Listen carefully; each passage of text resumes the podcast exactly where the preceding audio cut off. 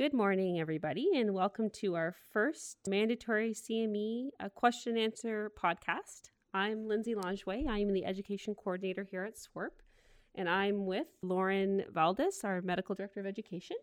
And we're going to go over some questions you guys have submitted while reviewing your online material, as well as some from the interactive day. Hi, everybody. Thanks so much for all the questions. And uh, just a quick plug to keep them coming. So, follow those links and ask those questions because if you're thinking them, at least 10 other people are as well, and we'd like to get the answers out. So here we go with your first set of questions.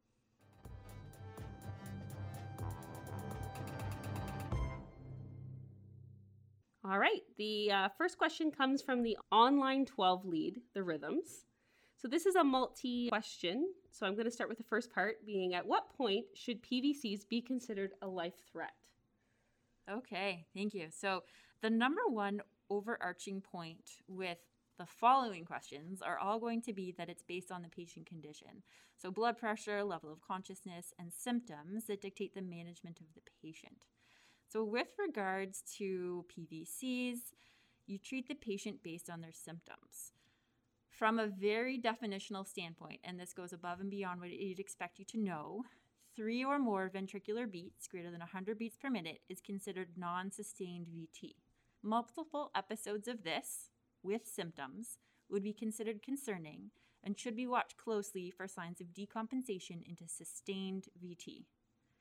If they're in sustained VT, this should then be treated appropriately based on the presence or absence of a pulse and certification. So, trigeminy, bigeminy, things like that the rhythm itself doesn't matter so much as the patient's condition. The only one to watch for is if you have three or more sustained ventricular beats greater than 100, which would technically be non sustained VT, with symptoms should be watched closely. Thanks, Lauren. In the next part uh, my understanding of junctional rhythms is that as long as the patient is stable and the rhythm is sustained slash mechanical, it is not a life threat. Is that correct? So this goes back to again, the number one overarching point is the patient condition. So in most cases, junctional, based on what you remember from your online 12 lead the basics module, are going to be a 40 to 60 beats per minute. So if that's the case, the patient is unlikely to be symptomatic, again, specifically with blood pressure, level of consciousness, chest pain, shortness of breath. However, if they're quite bradycardic in a narrow rhythm without an obvious P wave that you think is a junctional rhythm, then you need to treat them based on their symptoms. So if they're short of breath, if they have chest pain, if their level of consciousness is going down, you treat them based on their symptoms. And the same goes with the CTAS. You're assigning that based on the patient's symptoms, not so much the fact that it's junctional or sinus, it's based on the patient's symptoms. And should a new onset of atrial fib be considered a life threat due to increased risk of clots, considering that the patient is stable otherwise?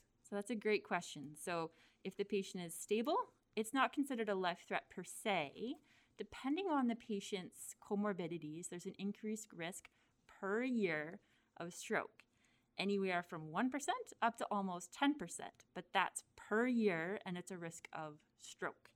So the chance that you have somebody who's a new AFib, them throwing a stroke in front of you, the chance is low. So that's a percent per year. So they need to be treated now that this rhythm is found with anticoagulation to prevent a future stroke, but it's unlikely to cause anything in front of you during transport with this new patient with AFib.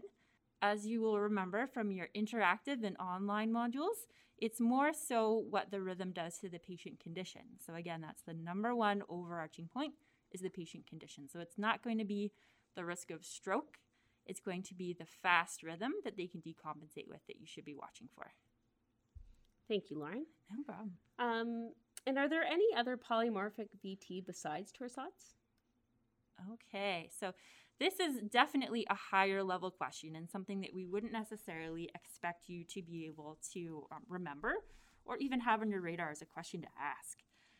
From a definition standpoint, polymorphic VT is just that. So it's ventricular tachycardia with multiple morphologies of the QRS complex. So that, from a definition standpoint, is what polymorphic VT is.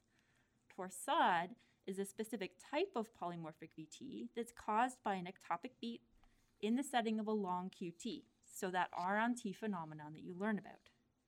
In order to be diagnosed as torsade, you need to have a preceding long QT and document the extra beat that causes that undulating around the axis after. So we wouldn't expect you to diagnose this yourself. And again, it's very much a higher level question, but that's where that sort of question about polymorphic VT versus torsade comes from. From a definition standpoint, the torsade has to have that special um, extra information in order for you to call it torsade. Thank you, Lauren. And why is treatment considered for SVT at a rate greater than 150 when most SVTs occur at a rate of 180 to 250 beats per minute? So that's a great question. And this is a discrepancy that's common when we look at arrhythmias. There's different ranges of expected, we can put that in quotation mark, rates depending on the resource used and where you learn the information from. The reason that the treatment is used is that 150 or greater beats per minute and associated ECG findings. So we're not going to go through those today, but those associated ECG findings that you'd be looking for that tells you it's most likely SVT rather than either AFib or a sinus rhythm is for safety. Less than 150 beats per minute, and you should definitely be considering other rhythms such as sinus tach rather than SVT. So, in summary, there's no black and white cutoff to say 150 is definitely going to be SVT versus 180 is, oh yeah, definitely SVT. You can certainly have a normal sinus rhythm at 180. That is fast, but if you think about it yourself when you're working out, you can certainly get up there. So it's not the fact that there's a direct cutoff. So it's not 150 is going to be SVT. It's 150 plus other findings, given that most SVTs are going to be in a range higher than that. But it gives you a little bit of room within your treatment if you think it's SVT and greater than 150 to go ahead and treat it within a safe range. So instead of ranges of heart rate, it's more so the ECG findings with the ranges in heart rate that you use. So a bit of a mouthful. Hopefully that makes sense but it's all about those different ranges and more so the full findings of the ECG findings, not the rate itself. And our next question comes from the online 12 lead, the basics. So I often look at the QT interval on the 12 lead to see if it's normal. I'm never sure if I should be looking at the QT or the QTC. I know the QTC means corrected, but what does that actually mean, and which one should I be looking at? Okay, so this is another very higher level question. The QTC is just that, so it's the QT corrected. So it's a corrected value that takes into account the heart rate. Taking into account the heart rate allows for a better predictor of arrhythmia, as well as allows for different values to be compared for different heart rates.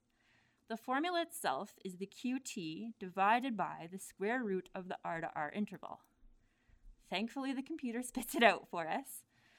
But the QTC should be used preferentially over the QT for clinical purposes because of number one above, being it's a better predictor of arrhythmia. Note that the QT that's measured on your computer printout is going to be the QTC. So it's more of a definitional standpoint. The QTC that you see on your ECG printout is going to be the only printout you'll get. But that's the difference between the QT and the QTC. Thank you, Lauren. No problem. So, our next question comes from um, the online adrenal crisis module, and this is a multi question one. So, I'm going to break it down into a couple different uh, uh, segments so Lauren can answer all the questions here. So, after administering uh, hydrocortisone, what should we expect in terms of patient recovery? Is it a rapid recovery or a progressive recovery? So, that's a fantastic question. So, hydrocortisone will take some time to be processed. It can take four to six hours after administration to have its full effect. So, you have to treat the symptoms that they have at the time in addition to giving the hydrocortisone. And it's a multi pronged question. So, I think there's some more, Lyndsey. Yeah. So, and what if this patient also is presenting with hypoglycemia following the hydrocortisone being administered? Should we initiate our hypoglycemic protocol? Absolutely. So, because it's going to take a while for that hydrocortisone to work, you want to treat the symptoms that you see in front of you now. And what do you think we should start with as far as treatment? D50, D10 as per normal, or start with glucagon? So you should be treating per your directive. So it's certainly okay to go ahead with the D50, D10 based on sort of patient age and what you carry with you. Um, that is going to get the quicker response than the glucagon. Um, of course, it depends on what you carry and what you're uh, able to administer. So I guess the same would be true too if we wanted to initiate a fluid bolus. Yep. Exactly. So it's based on the patient's symptoms in front of you. If they're hypotensive, you want to treat that now with the hydrocortisone giving you the insurance that the patient is going to be getting better over time. Thank you, Lauren. So, our next few questions are going to come from the ACP online additional material. Uh, so, the first question comes from the hyperkalemia module. Um, in the instance of cardiac arrest secondary to hyperkalemia, I would instinctively administer salbutamol through an MDI spacer placed in the BVM circuit. Alternatively, is it acceptable to administer the saline by emptying the nebule down the ETT tube? I have seen this done by some old school medics when treating cardiac arrest secondary to bronchoconstriction, but I'm wondering if this route of administration, although quick, would be as efficient as the traditional delivery methods. All right, so this was an excellent question and one that was actually sent out to MAC for consensus. So you will be seeing an Ask Mac coming out shortly with this answer in it, but here's a bit of a spoiler for you if this comes out before the Ask Mac. So there is minimal evidence behind this old school approach. There's a single study that was performed on 14 intubated patients comparing using 4 puffs MDI versus 1.25 milligrams of albuterol, which is basically the American equivalent of salbutamol, Note that this is much lower than the dose that we use. They did find, however, a reduction in airway resistance and peak expiratory pressures in the what was termed a lavage group, which is when you've got the fluid just directly down into those bronchioles, signaling that there could potentially be an effect with this lavage method. However, the authors of the study themselves admit that this is considered um, not the number one therapy to use and should be used not as a first line therapy. So, only to be considered when other modalities have failed. So, please continue with your MDI um, as you would normally do and keep an eye out for that Ask Mac. Should be coming out soon. Thank you, Lauren. Okay. Uh, so, the next question also comes from the same module. And uh, I'm wondering what the role of sodium bicarb is anymore. All right, so that is a great question.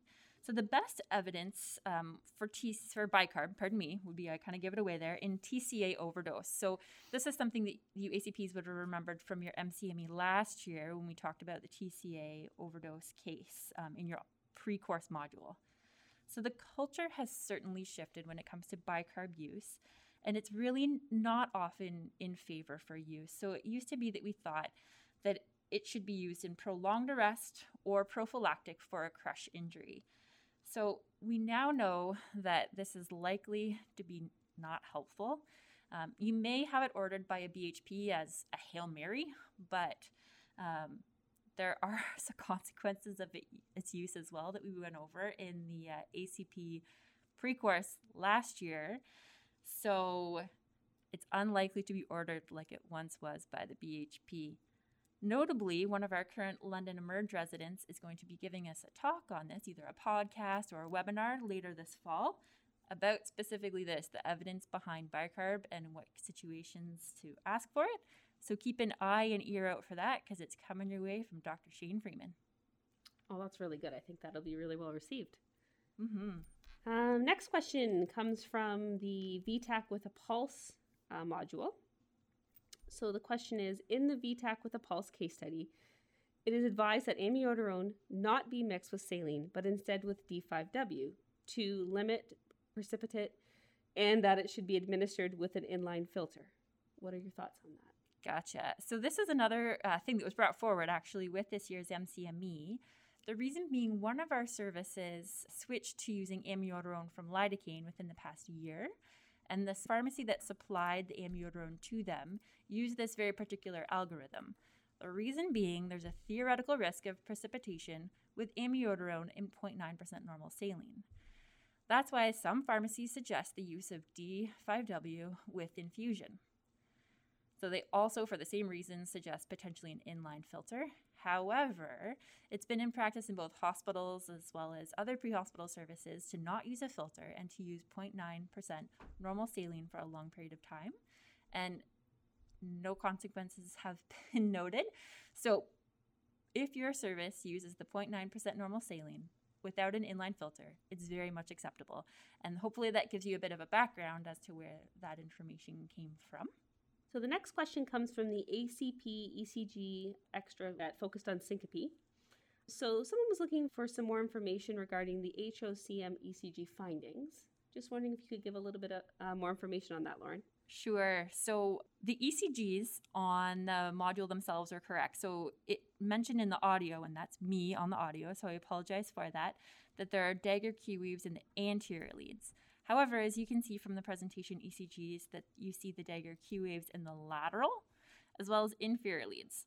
So that's where you normally see them. So in the precordial leads, you see the inverted T waves. But when you're talking about the dagger Q waves, when it comes to HOCM, you're looking in the lateral and inferior leads, not the anterior leads. That was in the audio. So a note has also been placed on the portal to mention that the audio is a little bit different, but follow those ECGs. And thanks for the question. And that's all our questions for our, our podcast today. Thank you, everybody, for listening, participating in this wonky way of doing CME this year. Uh, please keep the questions coming in um, and really have a great day. Awesome. Thanks, everybody. And I just really want to thank uh, you guys for your patience in this crazy year. Um, we really wanted to keep things interactive, and I think we're the only base hospital that's doing anything other than videos online. Hopefully, you're finding those interactive sessions helpful. We, still wanted to have you have access to us and have an interactive experience rather than just watching videos. So, big thank you to the pre hospital care specialists. Have done an exceptional job talking for three and a half hours straight, twice a day, for the past little bit, and uh, they've done a fantastic job. So just really want to thank everybody for your patience this year. And with that, we are going to throw to David Arthur. He's our latest and greatest addition to the SWARP team. He's the one that made all your beautiful online modules just that beautiful. And uh, he's going to tell you where you can find these questions in uh, written form as well. Hi, everyone. Uh, thanks, Lauren and Lyndsey. Uh, it was great having you guys on today. You can find the form for the questions on the main page of the SWRP website under the Quick Links menu. It's uh, just to the right there. I believe it's right under SWRP Communication. You can also find the form at the end of all of your modules as well. So keep the questions coming in, and we'll uh, we'll keep answering them in this format if this is what you like. So, yeah, thanks. Have a great day. Awesome. Thanks, David. Thanks, everybody. Thanks, everybody. Take care. Bye.